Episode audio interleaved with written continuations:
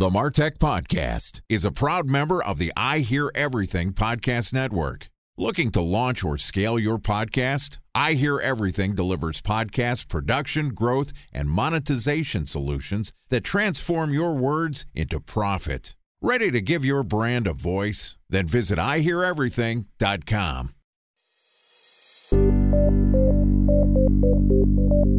From advertising to software as a service to data Across all of our programs and clients, we've seen a 55 to 65% open rate. Getting brands authentically integrated into content performs better than TV advertising.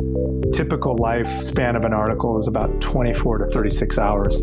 If we're reaching out to the right person with the right message and a clear call to action, then it's just a matter of timing. Welcome to the Martech Podcast, and I Hear Everything production. In this podcast, you'll hear the stories of world class marketers that use technology to drive business results and achieve career success. We'll unearth the real world experiences of some of the brightest minds in the marketing and technology space so you can learn the tools, tips, and tricks they've learned along the way. Now, here's the host of the Martech podcast, Benjamin Shapiro. Welcome to the Martech Podcast. I'm your host, Benjamin Shapiro, and today we're going to discuss optimizing your e commerce business. Joining us is Ross Andrew Paquette, who is the chairman and CEO of Maropost, which is a SaaS organization focused on a single solution, but with separate products for marketing automation, e commerce, retail point of service, and help desks. Marketing, commerce, retail, and service clouds to be more specific. Yesterday, Ross and I talked about optimizing in a changing economy. And today we're going to continue the conversation talking about unifying e commerce and retail data. All right, here's the second part of my conversation with Ross Andrew Paquette, the chairman and CEO of Maropost. Ross, welcome back to the Martech podcast. Hey, thanks for having me again. Excited to have you back on the show and to continue our conversation where yesterday we talked about how to deal with a changing economy. You have to understand what your leading indicators are to make sure that you have your pulse on what's happening. You have to have a sound platform to operate on, whether it is point solutions or a platform like Maropost to be able to understand your data. And then you have to have an idea of what marketing channels you should rely on, but also keep some powder in the chamber. Talk to me a little bit about that last part there. You know, how do you figure out what to do as the marketing channels are changing? How do you think about allocating your budget and making sure you have enough reserve to figure out where to focus and when to shoot? I mean, what we were talking about yesterday in regards to the lack of innovation or the lack of any kind of new channel from a customer acquisition or revenue growth perspective, and that we're really just making the same channels that we have today more efficient. And I do believe that the most successful companies are at least thinking about what is coming next, even if we're not too sure what those next channels are going to be or what shifts we're going to see with the platforms that are available to us today. Kind of as you mentioned, where is TikTok heading next? Where is Instagram heading next? Where are the meta platforms heading next? I do think those are still going to be very prominent, but a strong e commerce and retailer really has to be thinking about there's going to be something new sooner than later. There just kind of has to be at this point there's going to be something new eventually. It seems like generative AI is helping us become more efficient in content production, but the underlying places where consumers are converting seems to be the same. And I want to talk a little bit about that today. It seems like what is old is new again. We're optimizing similar marketing channels, if not the same one, to drive e commerce. Most of it has been focused on social media advertising. We're seeing influencers, and that leads us into things like YouTube and podcasts and all sorts of other fun content channels that have popped up, but primarily the same thing in terms of the e commerce owner's eyes. What seems to have changed is we were really focused on traditional retail up until the last 20 years or so. And all of a sudden, we had this huge explosion in e commerce. And then all of the retail stuff went away for like two years in COVID. And, and now I'm not sure whether e commerce is the primary focus, whether retail is coming back. Where do we stand with this rebalancing of feet in stores as opposed to eyes on screens? One of the stronger data points that's come out in the last six to 12 months has been the resurgence of retail, which is pretty obvious, right? I mean, people have been, as you said, and especially in North America, stuck in their homes, not able to effectively appreciate what they did previously in terms of the retail channel. Maropost being both retail and e commerce, we do see a significant resurgence, obviously after COVID, but certainly even continual from now and, and a decrease percentage wise on the e commerce channel. I mean, what we're seeing in a lot of cases is not people going and opening up four, five, ten plus locations by any means, unless they're a relative larger scale operation. But we are certainly seeing the one to two store retailer pop up from what was their core e-commerce business. And naturally vice versa, right? You know, if you weren't digital within 30 to 60 days when COVID came around, you don't have a business anymore. So you're definitely seeing that revenue increase if you're looking at it from a e-commerce to multi-store view. But now when we're looking at it, we're definitely seeing that surprisingly come back from a retail perspective. Which creates all sorts of complexity again for marketers. For a minute there, it was really easy for us. Everything was e commerce, everything is trackable. I know if I put money into a channel, I can see it on my website, hopefully track. Let's talk a little bit about unifying your e commerce and retail data. Seems like that's always the holy grail for these omni channel e commerce store owners.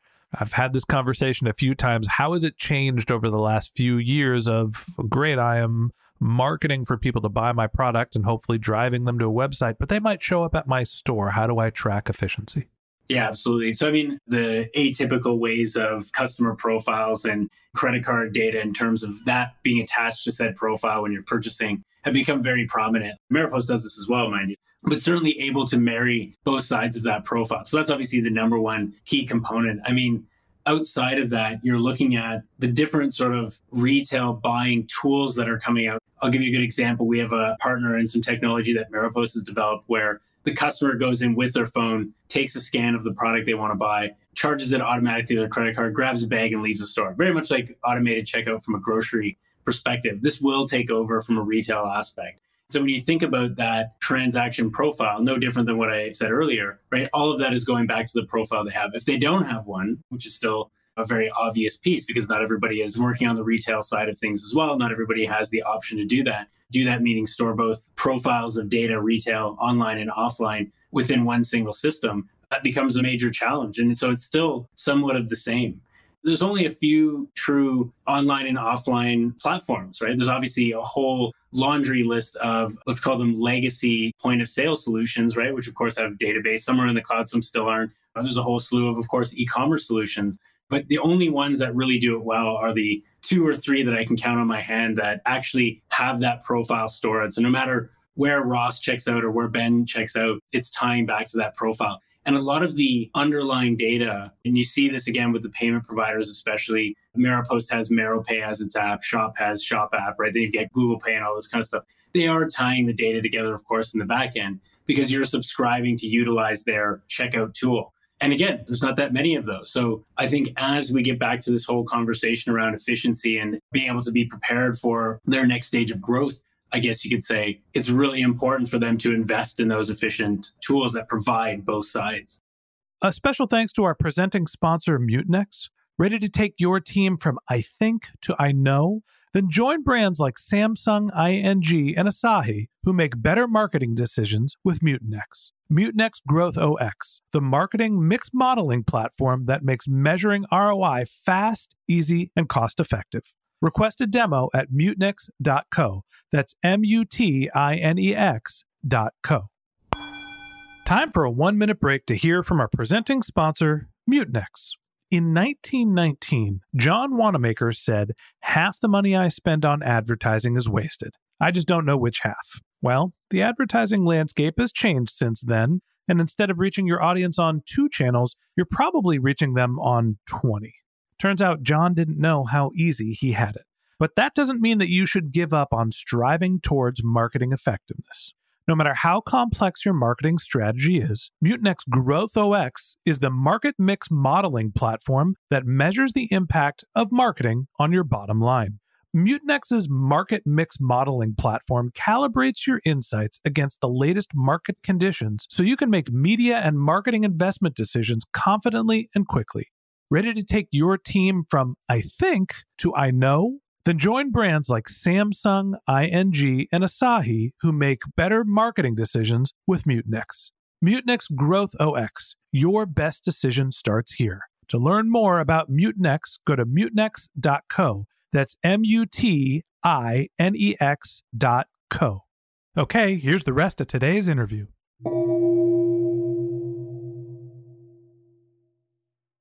You know, I live in the Bay Area, suburbs of San Francisco. Yeah. And I want to point out that we are innovative here in San Francisco, where that whole checkout with actually having to go through the checkout process. We've been famous for actually being on the cutting edge there because people are walking into Walgreens and just taking stuff and walking out of the store and not paying for it. And unfortunately, there's no technology behind that. They're just actually stealing less than $800 worth of goods and the police don't chase after them cutting edge here in the suburbs of San Francisco.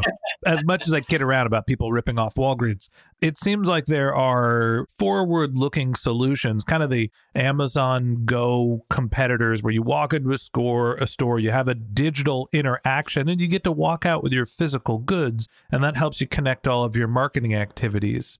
I know that there's a company called I think it's AiFi. They're they're also located here in the Bay Area. That's a competitor are more brands integrating this checkout list process? Apple does it in their store with the Apple app. Who's leading the charge here in that sort of technology? Of course, from a back end technology perspective, I can only speak to Maropost for the most part, but there's a difference. Like you mentioned Amazon Go, that's a perfect example, right? But that is way more advanced. Going into Walgreens and running out with a bunch of stuff is a little bit different than going into Lululemon. So I think the capabilities that will be provided to the average retailer will be more in line of what you said, right? You're using the app or one app at least to utilize across most of your retailers to go in, scan whether it's a QR code or barcode or what have you, and that's adding it to the cart. And then when you leave, it just charges your credit card, which is obviously also on the app. It's not using facial recognition and weight of the grocery bag that you might be carrying and all this stuff that Amazon Go is doing such a great job with, which I do think is going to be valuable, especially in the cases that you're describing where theft is a much larger issue. Let's actually talk about that because in unifying your e commerce and retail data, if you're going without a checkout process, it seems like that breakage, that theft is something that becomes a little bit, let's call it less frictionless. It's going to be easier for people to just grab something and run out of the store. That's what I never understood about this sort of checkout list checkout is how do you make sure you're actually billing people for the stuff they're walking out with? This is the difference between the Walgreens of the world and let's say the Lululemon, right? So Ross wants to grab a 70 80 dollar outdoor shirt. Maybe he's got a tag that's attached and this is what a lot of our customers are doing. So it's not frictionless but you're avoiding the checkout. So as in i go up with my five six items. They've all been purchased you know i mean through again the app. I can now remove the tag so and walk out the door and of course, I can still do that, but I'd be running out the door. So a little bit of a different approach that is being taken. But I do think the retailers are also factoring in that theft or that theft percentage or that dollar amount too. And Amazon had a whole report that came out when they were, you know, and they've been reviewing all of the data from Go around, okay, well, theft did go up a little bit, but our cost savings by having this automated self checkout process was down to 200% in terms of our cost base. All right, so maybe there's some cost efficiencies when it comes to letting people rip off the store, but not every brand is going to integrate these sort of advanced technologies that allow you to walk in and sort of conduct your own purchase. So, what are some of the other ways that non bleeding edge technology companies are unifying their e commerce and retail data to maximize their marketing efforts? For obvious reasons, this goes back to what we were talking about yesterday around that efficiency of data, right? So if I talk to any 50, 100 million, I realize that's a, maybe a bit of a larger scale here, but 100 million revenue mid-market e-commerce and retailer, they're going to talk to me about uh, they have a data warehouse that's plugged into their analytics platform and they've got their email marketing automation, ad platform, et cetera, et cetera, all plugged into that. This is like hundreds of thousands, if not millions of dollars from an implementation perspective. So it's not really a scalable model to provide people with that option. And that's really the only option that's out there, as let's call it as it is today. So even if I want Shopify, I do not get a single solution that unifies all of the data that allows me to leverage that for market. I need another platform to do that. And the data and the analytics that I have is limited, right, to what those tools want to provide. So ironically, that's what we provided at Maropost. I don't want to keep coming back to that, but it's okay. You can talk about your company and your experience. It's fine.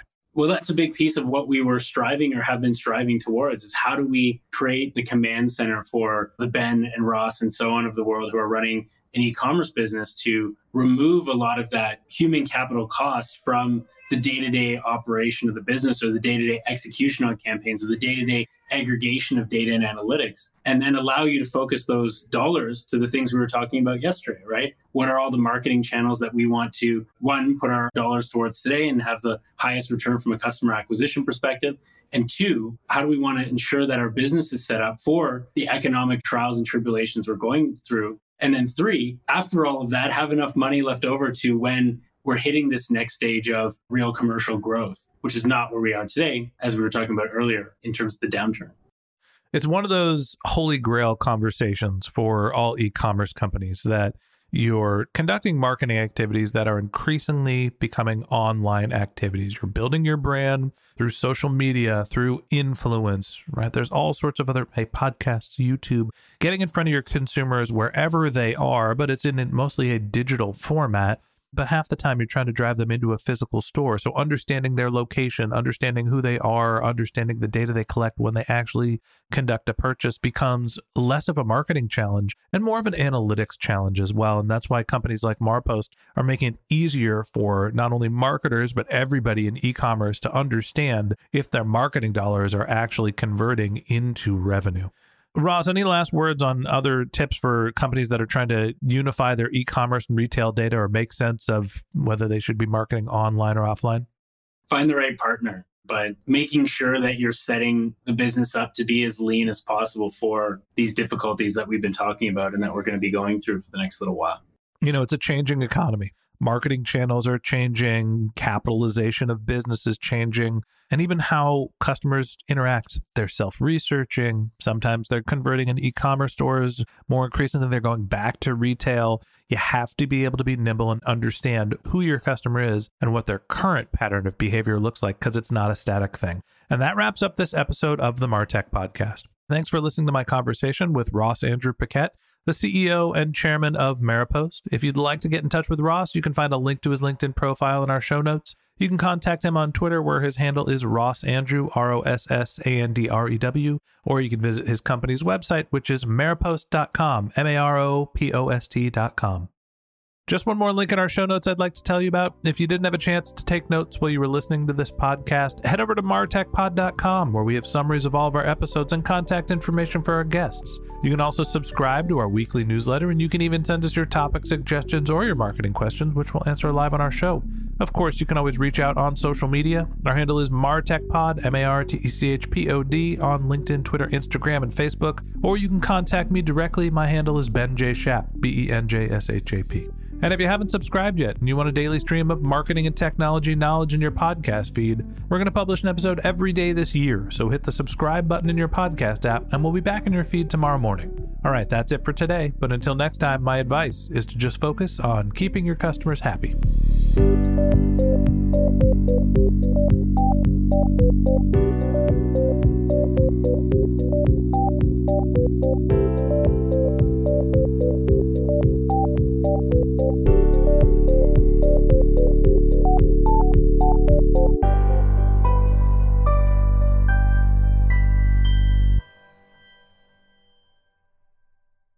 Thanks for listening to the Martech Podcast, and I Hear Everything production. Looking to launch or scale a podcast like this one for your brand? Then visit iheareverything.com.